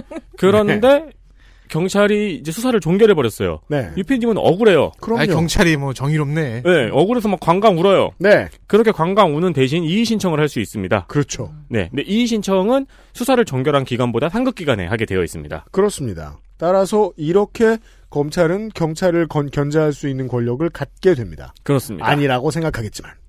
그리고 경찰은 자치경찰제가 전국적으로 시행이 됩니다. 경찰을 촉촉촉촉 나누면 경찰의 권한은 어디로 가느냐? 지자체로 갑니다. 음. 경찰이 국가경찰과 자치경찰로 나뉩니다. 네. 이 자치경찰은 치안, 생활안전, 교통안전, 학교폭력 등 주민과 밀접한 업무를 맡게 됩니다. 그렇습니다. 그래서 이제 각 지역별 어, 맞춤 행정 업무를 할 수 있게 됐다는 건데 네. 이게 어느 지역은 너무 맞춰져서 문제잖아요. 음. 그런 부분은 또 이제 고쳐 나가야겠죠. 네. 그리고 이제 수사, 형사, 사이버 범죄 등은 국가 경찰이 맡게 됩니다. 음. 그리고 각 시도의 자치 경찰의 자치 경찰의 사무는 경찰 위원회가 지휘 감독을 맡게 돼요. 경찰 위원회는 뭐냐? 도지사나 시장이 다 하는 줄 알았는데. 네, 도지사나 시장이 아니고 경찰 위원회가 맡게 되는데 네. 이 경찰 위원회는 7인으로 구성이 돼 있습니다. 음. 7명인데 지방의회, 국가경찰위원회, 시도지사, 교육감 등등등이 추천하는 혹은 임명하는 사람으로 구성이 됩니다. MBC와 박문진쯤 생각하시면 이해가 편하실 것 같습니다. 네, 그러니까 어디랑 유착될 만한 가능성을 낮춘 건데 네. 이제 대신 뭐 지방의회, 시도지사, 국가경찰위원회 이렇게 교육감 이렇게 돼 있으니까 네. 어, 표로 뽑힌 사람들이 추천을 하는 거잖아요. 음. 그러니까 예를 들어 한 정당이 다 몰려 있으면은 다 당선이 됐으면은 또 그쪽 추천 인사들이 경찰위원회에 많이 들어갈 수 있다는 염려도 제기가 됩니다. 네.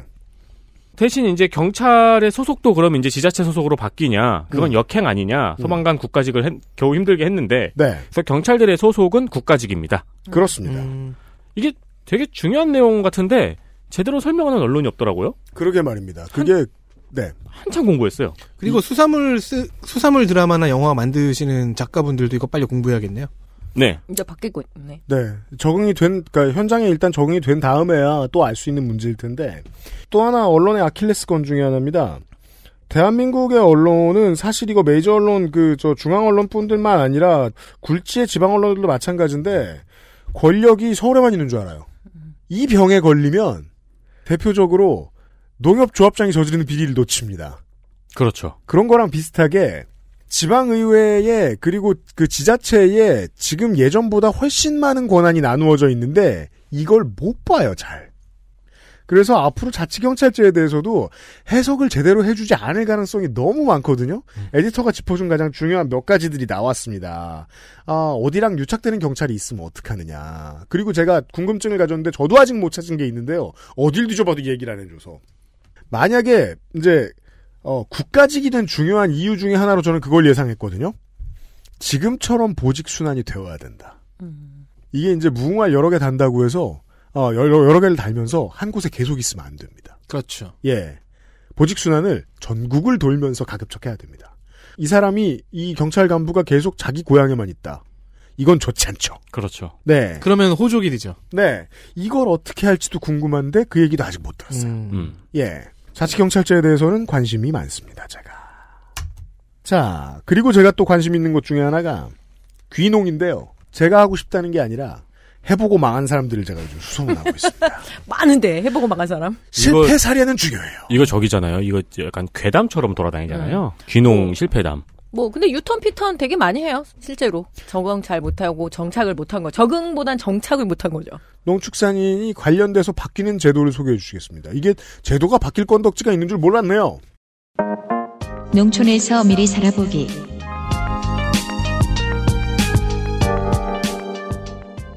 농촌에서 미리 살아보기 제도가 실시됩니다. 2021년 3월부터인데요. 네. 이 귀농귀촌을 결정하기 전에 농업, 농촌을 체험해보는 농촌에서 미리 살아보기 프로젝트입니다. 농식품부가 귀농귀촌을 희망하지만 농촌 생활에 대한 어떤 정보나 경험이 부족하다는 등의 이유로 실행에 부담을 갖잖아요. 그래서 음. 사- 이런 사람들에게 최대 6개월 이내 기간 동안 임시 주거 그리고 연수비를 월 30만 원을 지원을 음. 합니다. 그 임시 거주지를 제공하는 제도인데요. 농촌에 들어가는 예. 국비를 쓰는 방법치고는 똑똑해 보인다고 저는 생각하는데 네. 이거 뭔가 보여주기 전시 행정은 아닐까라고 의심하는 분들이 정말 많으실 것 같이 겉보기는 보이거든요. 근데 생각 살아보면요 우리가 우리가 돈 주고 살 수 있는 어떤 물건들 중에서 가장 사람 심하게 우울하게 하는 게 집이거든요. 그렇죠. 그렇죠. 왜냐하면 베타 테스트도 안 되고 네. 후기도 알 수 없고 그리고 경험한 다음에 후회하는 게 너무 많고 반품은 겁나 힘들거든요. 그래서 이 귀농 귀촌 희망자 400가구를 선정을 하고 그러니까 신청을 하는 거죠. 그래서 월 15일 이상 해당 시군 내 근로 체험 프로그램에 참여를 해야 됩니다. 일단 근로는 해야 돼요. 그렇죠. 일을 해야죠. 농사 일을 해봐야 되는 거죠. 네. 이 농촌 체험 활동의 범주에는 아 그렇구나 일을 해봐야 아는구나. 네, 두 가지를 나눠요. 그러니까 일손형 그리고 영농 실습형이 있는데 그 뭐예요? 어, 일손 도우라는 거예요. 일손형은 가서 예. 일해봐라. 그래서 영농 실습형 예. 영농 실습형은 뭐냐면 그 귀농자들이 굉장히 어려운 게 소위 말하는 텃세. 시골 네. 텃세라는 게 있거든요. 그래서 아, 텃세를 맛봐라. 네, 그래서 주민 화합 활동에 해야 돼요. 그래서 마을 가꾸기나 지역 간담회에 참여를 해야 되고요. 음. 그리고 또 현장 견학 프로그램이 있어요. 그래서 선도 농가를 방문하고 여기서 선도 농가라 하면 먼저 그 정착에 성공한 집을 네, 얘기하는 그런 거예요. 선진지를 이제 견학해야 아, 되는 그럼 거죠. 거기 가면 이제 그 형님 누님이 듣는 거죠. 나와 가지고 라떼는 말이야, 막 이러면서 여기 오지 마. 대체로 다 그렇게 얘기하세요. 여기 오면 죽어. 공포 영화야? 그나 옛날에 어렸을 때는 텃세가 자리세의 다른 말인 줄 알았는데. 혹은 아 엑스파일에서 많이 저 유명해진 저 대사 있잖아요. 그가 오고 있어. 어, 그리고 또 이런 이런 얘기 해야 되는 거예요. 선배 귀농인과의 대화 등 아, 이런, 이런 그러네요. 프로그램 등이 네. 있어요. 음. 어, 그동안 이런 사업이 없었던 건 아닙니다. 그래서 음. 귀농 귀촌 종합센터가 우리나라에 있거든요. 네. 그래서 이 희망자들을 대상으로 정보를 그동안 제공해 왔고 뭐 상담, 멘토링, 뭐 교육 지원 등을 하고는 있었고 그리고 보통은 이런 거 엑스포 많이 찾아가요. 네 인기가 되게 높은 박람회 중 하나가 귀농 귀촌 박람회예요. 그렇죠. 누구나 다 생각하잖아요. 한 번씩은 다 가보게 맞아요. 되거든요. 저도 한 번쯤은 생각해 본 적 있어요. 그리고 이민 박람회도 인기가 많아요. 근데 어쨌든 이 귀농귀촌 박람회도 꾸준히 개최를 해서 그동안 관심을 좀 끌어왔는데 네. 이 청년 귀농 장기 교육은 이 영농 기반이 부족하죠. 당연히 뭐 네. 농지도 없고 기술도 없고 40세 미만을 대상으로 합니다. 그러니까 아, 성감이 올해부터 못 가네. 예. 이거 이거 만, 만, 만. 아, 만. 만이면 저 저는 해당. 알았어. 그래서 여기에 이제 둘은 해당하고 둘은 이미 해당이 안 되죠. 네. 그래서 6개월의 이 장기 현장 실습 교육을 실시하기도 했었습니다. 그동안. 음. 그래서 그동안 그래도 해봤던 것들을 하는 건데 문제는 이 컨설팅 같은 것들이 음. 되게 부실했다라는 거죠. 음. 어, 그래서 이런 고민들이 좀 있습니다. 그래서 어쨌든 가족과 함께 체류를 하면서 귀농 귀촌에 대한 준비를 하는 등의 여러 노력이 있어 왔긴 했지만 음. 그런데 이 늘 부실한 컨설팅과 교육 프로그램이 지적을 받아 왔습니다. 음. 뭐 그런 걸까? 뭐 컨설팅이라고 해서 들었는데 읍내 가는 게만 알려주고 끝나더라. 컨설팅이라는 게 보통 이제 그런 뜻이죠. 이렇게 그 신규류처럼 돈이 사라졌다라는 뜻이죠. 그러니까 이게 되게 난감한 게 청년 귀농인 혹은 청년 창농이라고 그러거든요. 창업 농업인들한테 무조건 컨설팅을 받아요. 예를 들어 뭐 1억을 지원을 하면 10% 정도는 컨설팅비를 무조건 의무 공제를 해야 되니까 빤한 거예요. 아이 그럼 그게 시장이군요. 아, 그냥 PPT 대충 만들어 주고 그래서 이게 항상 되게 크게 문제가 제가 되거든요. 예전에 알았던 분 중에서 이 농업 차- 그 귀농 귀촌 컨설팅을 하시는 분이 있었어요. 네. 근데 그분은 되게 열심히 하시는 분이었거든요. 그분이 입만 열면 본인의 직업에 대해서 한- 하는 얘기가 동종업계 사람들 욕하는 거였어요. 네. 진짜 날림이라고. 난립이고 그래서 지금 뭐 지자체마다 엄청 좀 골치가 아프고 그럽니다. 예, 그래서 이런 고민들이 있는데 하지만 이 도시로 유턴을 하는 이유가 이런저런 이유도 있고 뭐 텃세도 있고 하지만 결국은 소득에 대한 현실적인 문제거든요. 조사를 음. 해보면 네. 그렇죠. 이 먹고 살 길에 대한 길을 터주는 것, 특히 귀농한 사람들 혹은 귀농한 사람들한테는 농지에 대한 문제가 제일 음. 해결이 안 되는데 지금 농촌 문제 중에 가장 큰 게 이 농지 문제거든요. 뭐 부재 지주들부터 해서 네. 그래서 이걸 지자체 수준에서 해결할 수도 없는 거고요. 농지법까지 다 고쳐야 하는 것이기 때문에 저는 정말 기반 없는 귀농은 권유하지 않는 편이에요. 예, 하지 그러니까 말라고. 예를 들면 이제 농지를 그때그때 빌릴 순 있는데 네. 그거 알아보고 내려올 생각은 하지 않는 게 좋다 이런 말씀이신 거죠. 어떤 분들이. 귀농하면 좋으냐면 부모님이 농사를 짓고 계시면 후계농을 가는 거는 음. 괜- 그나마 좀 나은데 정말 아무것도 없이 생짜로 가기에는 항상 이 농지 그러니까 문제가 그러면 그냥 소장, 소장농이 될 수밖에 아니 없어요. 물론 뭐 빌리는 데에 막 고리를 줘야 되고 이런 것도 아니고 네. 국가가 저 보조해 주는 것도 많다고 들었는데 예를 들면 이런 디테일 뭐 좋은 땅은 나한테 안 돌아온다거나 맞아요. 그렇죠. 그리고 뭐 예를 들어서 이제 친환경 농업에 의지가 있어서 가서 이제 땅을 땅심을 올린다 그러거든요. 그거 한데 한 4, 5년 걸려요. 음. 해고 났더니 땅이 좋아졌잖아요. 주인이 다시 내놓으라는 경우도 있어요. 아이고. 굉장히 많아요 그런 경우. 그리고 이제 그 저희 뭐 요파시 청취자분들은 아시겠지만 루시드 폴 씨의 출연분을 들어보시기 음. 바랍니다. 물론 루시드 폴 씨는 이제 주인이 다시 땅 내놔라 그렇게까지는 안 했지만 등급을 엄청 올려놨어요 땅에. 네, 장사가 얼마나 되느냐 마느냐에 따라서 아. 예, 생계가 그러니까 농사가 얼마나 잘 되느냐, 음. 농산물 값이 얼마가 되느냐에 따라서 생계가 들쑥날쑥하니까. 그래서 농사도 도박도 하우스에서 한다. 네. 그럼요. 주기적으로 농촌경제연구원에서 농촌 농업 국민 의식도 조사를 굉장히 오랫동안 해마다 해요. 요게 충격적이에요. 네. 근데 도시민 응답자 41.4%가 향후 귀농과 귀촌할 의향이 있다고 응답을 합니다. 음. 아, 근데 나도 시골 갈 거야. 이렇게 얘기하는 거죠. 네. 올해는 작년보다 그러니까 2020년에는 6.8%가 증가했어요. 이 정도면요 네네. 빈말이라도 금연하겠다는 것보다 더 네. 높은 답, 답변율인 것 같아요. 그래서 이유로 뽑은 게 자연 속에서 건강하게 생활하기 위해서가 주된 이유입니다. 아무래도 이제 미세먼지 문제가 항상 좀 커요. 음, 네. 그리고 코로나19 때문에 지친 탓도 있고요. 그렇겠죠. 그런데 이 유턴도 많고 피턴도 많고 여전히 많다는 것을 꼭 유념을 해야 할 겁니다. 피터는 뭐예요? 다른 그러니까 피터는 네. 갔다가 돌아오는 척하고 따로 서해안으로 예, 그러니까 빠지는 거예요? 예를 들어서 호남으로 귀농을 했는데 적응을 못하고 다시 경상도 쪽으로 옮기고 이런 식으로 도 아. 있어요. 네. 뭐 피턴, 아이턴 뭐 저기 해서 저기 저기 몽골 몽골 유목민처럼요. 네. 그래서 아. 정착이 생각보다 어렵습니다. 알겠습니다. 그, 뭐 최근에 제 주변 사람들한테도 그런 얘기 몇 번 들었는데, 뭐 그게 이민이든 귀농귀촌이든, 준비하고 있는 사람들이 딱 제 나이 또래에서 그거 많이 하는 것 같아요. 네. 한달 살이 많이 하죠. 제주 한 달 살이. 네. 네. 네. 해보고 결정한다고. 그랬다가 그냥 여행 갔다 온 셈 치기도 하고, 정말로 꽂혀서 가기도 하고. 음. 그걸 뭐 참고한 뭐 모델인 것 같기도 하고요. 자, 군대 얘기를 할 겁니다. 덕질인이. 보충약의 변화.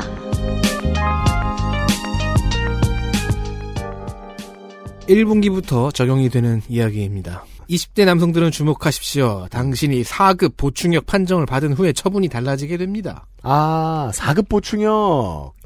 어, 산업기능요원이나 공중보건이 등 선택해서 보충역이 되는 경우도 마찬가지입니다. 왜죠? 뭐죠? 자, 일단 1월 1일부터 당신들이 받게 될 군사훈련은 어느 군이든지 일괄 3주로 통일되었습니다. 네. 기존에는 육군만 4주 훈련을 받고 나머지 해군과 해병대는 3주였어요. 음.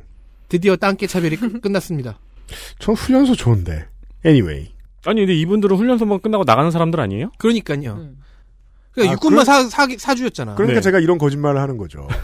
훈련소 좋아요. 좀만 오래 계시라고. 아, 그만해. 그럼, 아니 그런데 앞으로 2년 있는데 한 달이라도 훈련소에 있는 건 좋죠. 근데 훈련소 끝나고 사회로 나갈 사람들은 음. CS 아, 보기 얼마 전. 어, 이거 1일 표준 교육 시간은 10시간이고요. 음. 총 150시간을 수료하면 되니까 대충 일주일에 5일 교육 받는 셈입니다. 그렇죠. 네. 다만 2월부터는 4급을 받을 수 있는 방법 하나가 막힙니다. 뭐죠? 학력 때문에 4급을 받을 수가 없게 됩니다. 우리가요, 그, 지금까지 여섯 개의 그 앞에 있는 이슈들 들어보셔도 그렇고, 어떤 변화는 겁나 느리죠. 하나가 아니고 또, 바, 또 바뀌어요. 문신으로도 사금 못 받아요. 아, 그렇죠. 문신. 어, 2000, 2000년에 제가 졸업, 고등학교 졸업을 할 때요. 동창 중에 한 놈이 4급 받으려고 졸업 전에 자퇴를 해버리는 초강수를 둔 미친놈이 있었어요. 이거 사실 70년대적 마인드거든요. 학력을 가지고 누구를 군대를 보내고 안 보내고 한다는 음, 게. 네. 그 20대 초반에 다른 커리어가 다 꼬여도 군대만은 안 가겠다고 생각하는 친구들 많이 있었죠. 아, 어. 입대 한 달 전엔 그랬죠. 네. 나도, 저도 그랬습니다. 음. 자, 이제 는 아무튼 신체 검사 등급으로만 4급을 받을 수 있습니다. 문신도 막혀요. 음. 요즘 세상은 병역 자원이 모자라는 시대죠. 네. 요즘 국방부는 고교 중퇴 후에 기술 분야 종사자가 된 사람들도 기술병으로 데려갈 수 있겠다고 희망하는 중이니까 어 이 사람들을 뭐 이 사람들을 어 4급이 아니라 3급으로 올리겠다는 얘기죠. 그렇군요. 네, 타투도 사실 원래 그러니까 뭐 조그만 거 하나 했다고 안 가고 그게 아니고 네, 온몸. 웬만큼 덥지 않은 이상은 그렇죠, 갔어요. 그렇죠. 온몸을 도화지로 삼지 않는 네. 이상. 네. 아니 그러니까 그 그리고 2월부터 바뀌는 것은 사회복무요원의 제복 디자인도 있습니다. 셔츠의 폭이 넓어지고 티셔츠가 추가됩니다. 색은 어, 군청색으로 바뀌어서 와인도리를 면합니다. 원래 군청색이었다 와인으로 아니, 바뀐 거였는데. 그렇죠. 근데 그 버건디가 어 뭔가 누가 그 락스를 잘못 뿌려놓은 것처럼 점이 이렇게 있었는데 그게 바뀌는 걸로 알고 있습니다. 아니 보면은 와인 생각이 나요. 포도주스나. 네. 어 다만 셔츠에 태극기가 붙은 것은 약간 쪽팔릴 수도 있겠습니다. 그게 왜요? 그게요. 그 제가 용산 중학교를 나왔거든요. 네. 근데 저는 용산 중학교 그 학교명이 마음에 들었어요. 하지만 하복 그 셔츠 가슴기에 붙어 있는 용 모양의 그 그림과 그 옆에 붙어 있는 YS는 정말 싫었어요. 사람들이 보고 김용산 중학교냐고 물어거든요. 오, 그 힙하네요. 자, 바지는 하복과 동복의 색이 달라지고요. 단추가 후크로 바뀌어서 편하게 입고 벗을 수 있게 된다고 합니다. 네. 물론 이게 다 무슨 의미겠습니까? 그래도 나름 나름 고무줄로 하지. 그러면 이렇게 그러면 추리처럼. 그러면 이미 이제 잠옷이 되기 때문에 그러면 이제 저기 취객이 벗기잖아요. 네. 뒤에서 뒤에 몰래 다가와서 이렇게 네. 벗기잖아요. 국방 아 그래도 이제 나름 이거는 의상 관련 학과 교수들이 전문가 자문을 해주고 선배 요원들 중 의상학 전공자들이 간담회에도 참석하고 해서 얻은 성과입니다. 네. 근데 또 바뀔 거예요. 사회복무요원으로 발탁이 됐다. 그러면 이제 배치를 받잖아요. 네. 그 배치받는 기관도 1월 1일부터는 전공을 고려해서 배치시키는 중입니다. 제가 웬만하면 듣자마자 잘 안 될 거라고 말하는데 저도 그렇게 생각합니다. 쉽지 않을 겁니다. 여러분 십- 아무리 10년 전이라지만은 이과 쪽으로는 단 한 번도 가본 적 없던 제가 화학병으로 갔거든요. 네. 국방부는 생각보다 아, 이쪽 이건- 관련해서는 일을 잘 못합니다. 현역병이 아니고 사회복무요원이잖아요. 어쨌든 국방부가 일을 하잖아요. 음. 자, 어, 떻게 나누냐? 개인별 전공을 이렇게 나눕니다. 복지, 보건, 의료, 교육, 문화, 환경, 안전 이렇게 네. 나눈 다음에 이 분류에 해당할 경우에 음. 관련한 기관으로 우선 배치하는 겁니다. 네. 그렇다면 일단 복지시설과 병원 교육기관에 먼저 들어가겠죠. 음. 사실 여기가 제일 힘들다고 하는데. 네. 그래서 이 분류, 어, 반면에 이 분류에 해당하는 전공자들 경우에는요, 보충역 복무가 전공 실습이나 다름없게 되는 행운을 얻을 가능성이 있습니다. 많진 않지만 그럴 수 있어요. 네, 경험을 쌓을 기회로 사- 활용할 수도 있겠죠. 그렇죠. 네. 좀더 빨리 그쪽으로 안 가는 선택을 할 수 있죠. 그럼요. 어, 그럼요. 그리고 복무를 하다가, 아, 난 도저히 이 기관에서 복무할 수가 없겠다라고 생각되는 경우가 있습니다. 음. 그런 경우에 이제 지- 복무기관 재지정을 신청할 수가 있어요. 이게 좀 크리티컬입니다. 근데 기존에는 부결되었을 경우에 크게 뭐 방법이 없었거든요. 음. 이제부터는 이의 신청을 낼 수가 있습니다. 그러니까 이렇게 봐주시면 좋을 것 같아요. 그더 그전에는 재지정 신청이 0%의 확률이었는데 지금은 한 5%쯤 되게 됐다. 이게 해가 갈수록 근무지나 근무 분야를 바꿔달라는 사회복무 요원들의 민원이 증가를 했대요. 그렇죠. 없이 이런 서비스를 해줄 리가 없습니다. 근데 다시 한번 생각해보면 이 사람들 사실 민간인이 아니거든요. 음. 그러면 민원을 넣는 것은 적절한 절차가 아니기도 해요. 네. 그럼 국방 복무자로서 할 수 있는 게 뭐가 있을까? 이의 신청이죠. 그렇군요. 그래서 그 절차를 만든 것이기도 합니다. 네. 그래서 인사처분에 대해서도 이의 신청을 넣을 수가 있습니다. 이거는 1월부터 적용이고요. 네. 지방 병무청에 접수를 하시면 됩니다. 음. 군인 함부로 대하면 안 되게 변하고 있는 것처럼 사회복무요원도 함부로 대하면 안 되는 세상으로 조금씩 이동하고 있습니다. 그렇습니다. 그러니까 그 취객분들 바지 벗기지 마세요. 네. 아 그리고 하나 더. 꼭 사급, 예, 꼭 보충역이 아니더라도 모든 병역 복무자의 식비가 늘었습니다. 네. 이전에는 6천 원이었거든요. 음. 천원 올라서 7천 원이 되었습니다. 그렇군요. 이거는 이제 신검을 받은 사람들, 음. 각종 그뭐 병역 복무, 현역이든 보충역이든, 네. 그리고 동원 훈련까지 포함합니다. 그렇군요.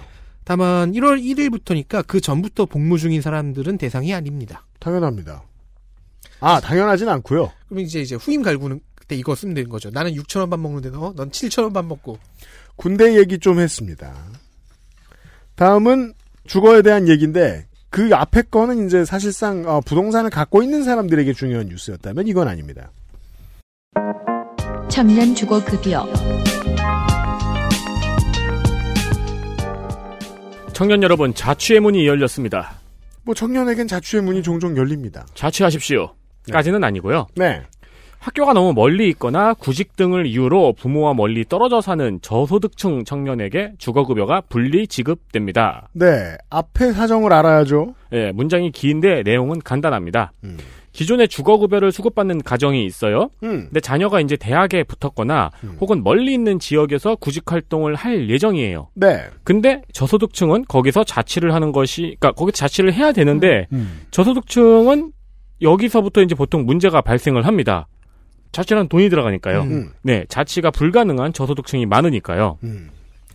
청년 주거급여 분리 지급은 해당 가구의 소득 인정액이 중위소득의 45% 이하에 해당하는 가구에게 지원이 됩니다. 이런 기준. 네, 중위소득의 45% 이하면은 사실 자녀의 자취는 불가능한 소득입니다. 음. 예, 예전에 제 친구 중에서도 기숙사 떨어지면 휴학해야 된다는 친구가 음. 있었거든요. 떨어 있습니다. 네, 음. 그래서 매년 장학금을 탈 수밖에 없는 맞아요. 친구가 있었어요. 음.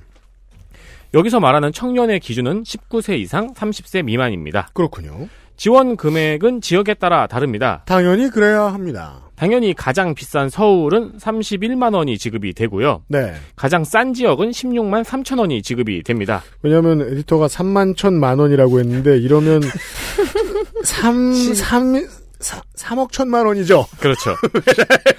한 달에? 야, 한 달에 3억 1천만 원이면 서울시 재정은 바- 아니 근데 박살나. 자, 좀 알려주십시오. 공장이 아니고서야, 그 창고가 아니고서야 월세 3억 천만 원이 있는 곳이 우리나라에 얼마나 있는가. 네. 아무튼, 31만 원 서울 기준. 네, 그리고 가장 싼 지역은 16만 3천 원이 지급이 됩니다. 네. 어, 그니까 뭐 취업을 하거나 취업을 음. 공장, 지역에는 공장으로 하는 경우도 있고요. 네. 그리고 이제 학업으로, 학업을 갔다가 또 취업하러 또 음. 이제 가야 되는 경우도 있고 하니까요. 그렇죠, 그렇죠. 어, 거리 기준은 시, 군입니다. 음. 이게 무슨 소리냐면은 주소지가 시나 군을 넘어가야 자취로 인정을 한다는 거예요. 음. 그런데 이제 대중 대중교통의 여건이나 신체적 장애 등의 사유가 있으면은 이를 보장기관에서 판단해서 지원할 수 있습니다. 그렇습니다. 여기가 이 지점이 좀, 뭐랄까요. 공무원이랑 싸워야 되는 지점. 이죠. 이죠. 네. 예를 들어, 뭐, 서울 시내야. 나는 노원구 끄트머리에 살아. 네. 그리고 움직임이 불편하거나 어떠한 몇 가지의 이유들이 있는데 지금 내가 강서구 내발산동에서 일을 해야 돼. 그랬을 때 공무원하고 들러붙을, 그러니까 붙- 한번 붙을 필요도 있을 수 있다는 네, 거예요. 서울시라 아 경기도구나. 네, 경기도랑 서울시 좀 애매한 부분들이 있네요. 남양주시 같은 경우 권역이 엄청 넓거든요. 네, 뭐 그렇죠. 경기도로 거의 얘기하면 뭐, 예. 네, 뭐 편할 수도 있네요. 내가 평택에서 일자리를 알아봐야 되는데 포천 사람이야. 뭐 예, 예. 그렇죠. 아니면은 이제 지방 같은 경우에 뭐 하루에 마을 버스가 다섯 대가 와. 근데 출근 시간에 오는 마을 버스 기사님이랑 내가 안 친해. 싸웠어. 그러면 이제 공무원한테 이제 우리가 안 친하다라는 하우스에서 싸웠어. 걸 지- 증명하고 예. 그렇습니다. 어, 보장 기간 돈을 주는 주체는 부모 주소지의 시, 군, 구, 장입니다. 음. 아, 구. 네, 그러니까 이제 예를 들어 어디 뭐 충주에 사는 사람이 서울에서 자취를 해도 돈은 충주에서 준다는 음. 거죠. 그렇죠. 그러니까 뭐뭐 예를 들어 이게 그 저는 그게 너무 재밌더라고요. 그 어떤 사람들은 어 부울경이 되게 가까운 줄 알아요. 네. 네. 근데 뭐 하만, 창녕 이런 데서 부산 가려 그러면 큰 마음을 먹어야 됩니다. 지리산을 넘어서 네. 교통편이 안 좋아서 오히려 뭐 한 대전에서 가는 것보다 어려울 수도 있어요. 하만이 어 뭐 맞아요. 맞아 맞아요. 대전 와야 돼요. 그 버스가 네. 그렇게 제치가 돼 있어. 네. 하만이 고향인 사람이 부산 가서 일을 하려 그런다. 그러면 경남도의 비용으로 이것을 하게 된다. 그렇죠. 네. 그러니까 사실 저소득층 같은 경우에 여기서 한번 가게가 깨져요. 음, 그러니까 돈을 벌려면 자취를 해야 되고 그래야 되니까 혹은 애를 대학을 보내려면은 그 시점에서 이제 거대한 돈을 대출을 받으면서 가게가 한번 깨지고 그 악순환의 고리로 들어가는 집안이 굉장히 많거든요. 제가 대학교 처음 프레시맨이었을 때 저희 학교 뒤쪽에 대학생 아니면 살 수 없는 가정 환경 환경을 가진 그 월세방들이 엄청 많았어요. 네, 거기 제 친구 살았어요. 예. 그 월세도 겁나 쌌어요. 막 뭐 30만 원, 2만 원 이렇게 받았는데 그게 진짜로 많았거든요. 그 제 친구가 사는 그 학교 뒤에 있는 자취방이 진짜 신기한 게 음. 현관문이 방문이었어요 나무로 된. 음. 근데 걔가 이제 그거를 구식 그 방문 열쇠 있잖아요. 그걸로 잠그고 다녔거든요. 네. 그 진짜 신기한 게 우리 집 열쇠로 열렸어요.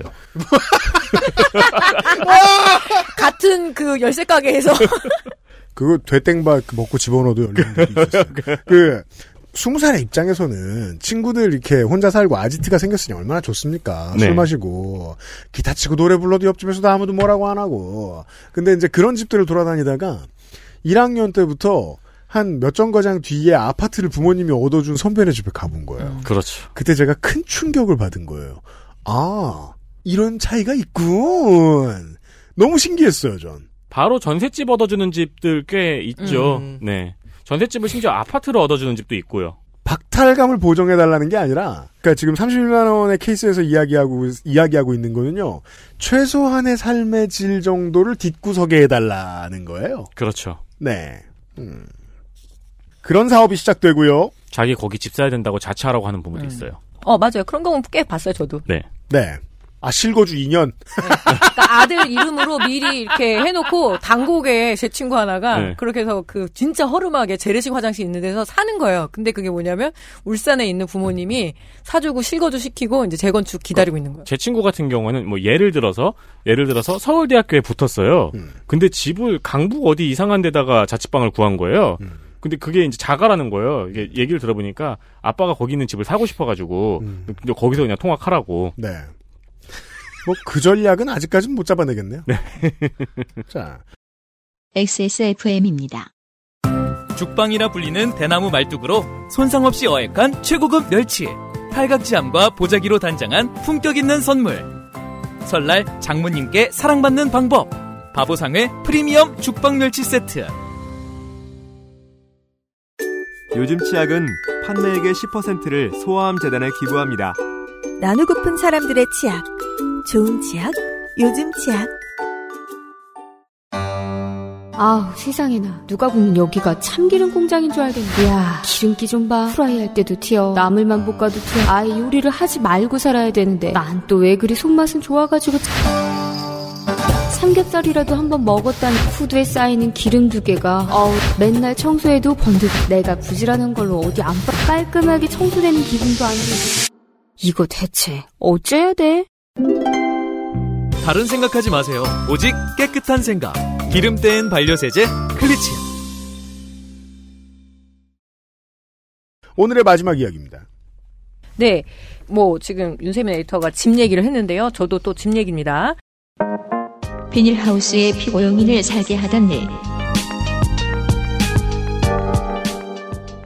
네. 2021년 1월 1일부터 비닐하우스 내 가설 건축물을 숙소로 제공할 경우, 그러니까 농 저기 고용 허가제로 들어온 그 네. 이주 노동자 이야기예요. 왜 속행 씨 사건 기억하실 겁니다. 그럼요. 그래서 이 그럴 경우에 고용 허가를 불허하고 영세 농어가에 당장 새 숙소를 마련하기 어려운 점을 감안해서 기존 사업장에서 가설 건축물을 숙소로 이용 중인 경우에는 이 외국인 근로자의 희망 여부에 따라 사업장 변경을 추진한다. 이게 말은 복잡한데 뭐냐면 고용 허가제로 들어오면 거기서 계속 근무를 해야 돼요. 4년 10개월 정도. 음. 뭐 직장을 못 옮겨요. 너안 옮기기로 약속하고 들어와. 이게 굉장히 좀 문제가 계속 됐던 건데 그리고 거기서 일을 겁나 잘해야 그나마 옮길 수 있는 권한을 얻는데 그것도 사실상 권한이 아닙니다. 근데 이제 이 숙소 문제 때문에 나 옮겨야 되겠다 하면 그래 알았다 옮겨라 이것까지는 이제 들어온 거예요. 아, 그럼- 실제로 될지 안 될지 모르겠지만. 그동안은 그게 사업주의 갑질로 이어졌겠군요. 아 그럼요. 너 어차피 못 옮기니까. 네.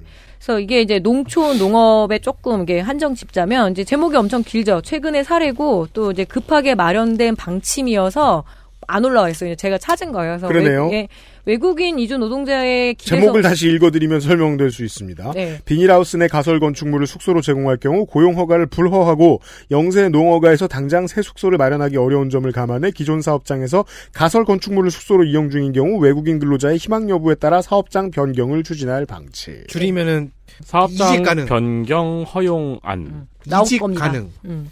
그래서 이 외국인 이주 노동자의 기대서 농사도 짓고 그리고 가축도 기르고 양식장 운영도 하고 빌딩도 짓는 나라인 거는 부연하지 않겠습니다. 네. 예, 지난 한파가 몰아쳐서 12월 20일에 저희 집 아파트에 그 동파가 됐고요. 음. 그리고 난 다음에 이 캄보디아 출신의 이주 여성 노동자 소캥 씨가 거주하던 비닐하우스 숙소에서 숨을 거뒀던 날입니다. 30, 그, 그, 예. 그 격한 업무도 쉬운 일은 아니에요. 몸을 많이 쓰는 일인데 네. 그걸 그동안 잘하던 젊은 사람이면 갑자기 무슨 다른 이유가 있는 게 아닙니다. 그러니까 주거 환경이 살인을 했다라고 보는 게 좀 타당한 추측이었습니다. 어, 그래서 뭐 간경화가 굉장히 많이 진행이 된 상태였는데 한 번도 이제 병원을 내원하지 음. 않았던 거죠. 뭐 여러 가지 문제가 있었습니다. 31세 젊은 나이였고 며칠 뒤에 이제 그 고국으로 돌아가려고 비행기 티켓도 끊어 놓은 거죠. 음. 그러니까 미등록 노동, 미등록 이주 노동자, 그러니까 즉 이걸 우리 좀 불체자, 불법 체류자라고 하는데 정확하게는 이제 미등록이죠. 음. 미등록도 아니었어요. 이제 난 이제 알았어 일했으니까 난 돌아갈 거야라고 아주 합법적인 주체였는데 어, 이 문제 때문에 이주 노동자의 거주 실태에 대한 문제가 계속 이제 제기가 되었었던 거죠. 네. 그래서 좀 길기는 한데 그동안 이게 고용노동부에 따르면은 이 실태 조사를 해보면 이주 노동자 특히 이제 농업에 진출해 있는 노동자들 경우에 99% 이상이 사업주가 제공하는 숙소인데 여기서 거의 70% 정도가 조립식 패널, 컨테이너, 비닐하우스 내 시설 등 가설 건축물이었다라고 이야기를 합니다. 네. 그리고 이제 집 같은 집, 일반 주택 거주는 25% 정도, 네명 중에 한 명뿐이다. 예, 그리고 고시원이나 오피스텔, 숙박시설 거주 근로자는 전체 2.5% 수준이었다라고 해요. 즉 대다수가 온수를 제대로 쓰는 것이 상당히 힘들고 외풍과 더위와 추위로부터 막아줄 수 없는 시설에서 살고 있었다라는 것입니다. 굉장히 보수적인 통계를 말씀드리는 건데요. 여튼 사건이 터지면 이에 대한 대책이 그동안 나오기는 했습니다. 고용노동부는 비닐하우스 내 컨테이너 조립식, 컨테이너나 조립식 패널 등 이 가설 건축물을 숙소로 제공을 할 경우에 불허하겠다. 이제 고용허가 더, 시- 더 이상은 이제 고용 허가제로 들어온 이주노동자 못 받아라고 얘기를 했지만 뭐 잘 안 되는 거죠. 그래서 이번에 해보겠다라는 거고 음. 농업 분야 주거시설 지도 점검을 강화하겠다. 그리고 네. 근로 감독을 추진하겠다. 뭐 뻔한 말입니다. 음. 그리고 영세 농어가 주거시설 개선을 지원하겠다. 음. 이게 좀 문제가 있어요. 왜냐하면 농촌 농민들도 돈이 없어요. 예. 그 저희 집도 예전에 농막에 살았었거든요. 그러니까 아버지하고 엄마가 비닐하우스 옆에 비닐하우스에 농막이라 그래서 그 안에 뭐 간단한 싱크대 맞아요. 들어가 있고 그래서 이렇게 조사를 들어가게 되면 농민들도 우리도 죽겠다 이렇게 이야기를 해서 개선이 굉장히 더뎌요. 네. 예, 그리고 농어가 사업주 노무 관리 교육. 그러니까 병원 데리고 가야 된다 아프면 음. 아주 이런 기본적인 교육도 해야 되는 거죠. 왜냐하면 농촌 자체가 굉장히 고령화돼 있고 그리고 농민들의 어떤 그런 인권에 대한 의식 자체는 솔직히 말씀은 굉장히 취약하죠. 그래서 제일 어려워해요. 농민 운동 하시는 그 영역에서 이 특히 이주 노동자 문제들 인권 문제가 나오면 조금 꿀먹은 벙어리가 될 수밖에 없는 상황이 음. 좀 있어요. 예, 그래서 이 농업 외국인 근로자 주거 환경 개선안을 발표를 했던 게 그 앞에 제목입니다. 네. 그 보시면 되는데 이 한 만약에 아 이제 개선을 하겠다. 그래서 이 집을 고치겠다 하면은 이 개소당 1,500만 원의 리모델링 비용을 이 영세한 사업 주에게 제공하겠다. 음. 그리고 요걸 한번 10개 정도를 시범 사업을 한번 실시해 보겠다라고 음. 지금 긴급하게 대책이 나왔습니다. 네. 그런데 이주 노동자에게 그 숙소를 마련하는 일이 현실적으로 굉장히 어렵거나 불가능하기도 합니다. 왜냐하면 시설 재배, 그러니까 그 쌈채소 같은 거 있죠. 이 네. 재배 시설이 집중되어 있는 경기도의 경우 전세값이 너무 비싸요. 음. 그리고 월세 역시 만만치 않고요. 음. 그리고 아파트나 주택 등의 이주 노동자 숙소를 숙소를 마련한 곳도 있는데 주민들이 반발을 해요. 아이고. 네. 그러니까 이게 그게 참 재밌어요. 이게 그 사람이 하는 일이라는 걸 계속해서 상상하시면서 들어야 되는데 알려주셨잖아요. 본인도 이상한 집에 사는 사업주, 농업 경영주는 이것을 해결해낼 능력이 없을 가능성이 높고 네. 인권 감수성이 극히 낮은 노인들이라거나 그 사람들을 어떻게 냉정하게 처벌할 수 있다 칩시다. 이주노동자 숙소를 없애달라고 청원하는 경, 그 경기도의 아파트 주민들 처벌할 수 있나요? 민원이 굉장히 많다고 하더라고요. 마음속으로는 지옥에 갔으면 좋겠는데 그렇죠. 그건 처벌이 아니에요. 아니지. 천벌이죠. 국가 어, 오케이. 그건 옥황상제가 할 거예요. 했으면. 그리고 그렇다고 농민이 소유하고 있는 농지에 주거용 건축물을 짓는 것도 지금 농지법상 불가능한 일이고 불법인 일이에요. 그러니까 이게 간단하지가 않다는 거죠. 음. 속행시의 사건으로 알았어 알았어 개선할게 개선할게 해야 되는데 이게 법도 다 고쳐야 되는 거고 여러 가지로 두꺼운 문제예요. 간단한 게 아닌. 일어나는 장소 근처에 지을 땅이 없군요. 네, 그렇죠. 그리고 비닐하우스 옆에 비닐하우스를 한 게 저희 집의 기준에 보면은 이렇게 겨울에 추우면 빨리빨리 달려가서 이 비닐하우스 상태를 체크를 해야 되거든요. 네. 잘못하면 다 얼어 죽으니까. 그래서 멀리 가지를 못하는 경우도 많고요. 음. 어, 인권운동 활동가들과 얘기 나눈 중에 늘 이, 아, 서 농업 문제가 해결이 돼야지만 또 이 문제도 같이 해결이 되겠구나. 생존의 문제가 해결된 곳에서 어느 정도 이런 뭐 인권의 문제도 개선이 되는 거, 그것만은 좀 분명한 것 같습니다. 예. 그럼 이건 첫 번째 테스트네요. 네. 올해 잘 해봐야 돼요.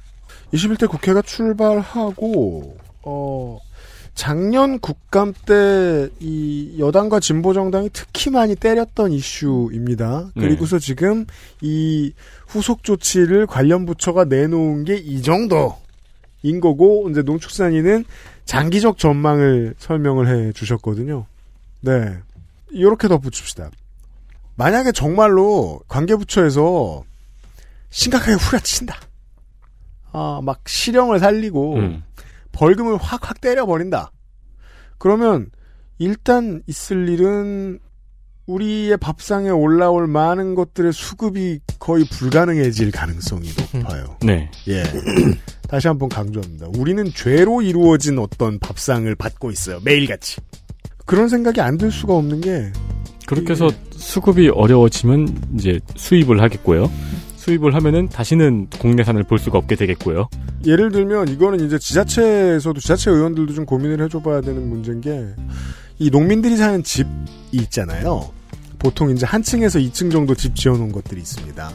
그 옆에 어떠한 방식으로든 뭐 불연 테스트 정도만 통과한 자재를 어떻게든 써가지고 그 뭐 수도나 몇 가지를 공유할 수 있는 것들을 컨테이너보다는 조금 더 잘 돼 있는 어떤 것들을 짓는데 뭐 도움을 주는 이런 방식을 생각을 어떻게 해야 될지는 모르겠습니다만 어떻게든 해가지고 음. 적어도 비닐하우스나 제가 그 저 민주당의 맹성교 의원한테 들었던 가장 충격적인 사례는 가두리 양식장 아, 그 네. 위에 사는 거였습니다. 네, 둥둥 떠서. 네. 그건 배도 아니고 뗏목이거든요. 거기에서 30일을 못 나오고 살고 요것 정도는 못하게 할 방법은 빨리 나왔으면 좋겠습니다. 아 첫날 길게 떠들었습니다. 저희들이 내일 이 시간에 다시 돌아와서 올해부터 달라지는 것들 아직 3분의 1밖에 안 했습니다.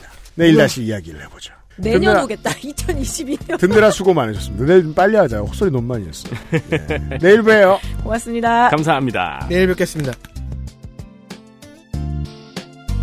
XSFM입니다. I D W K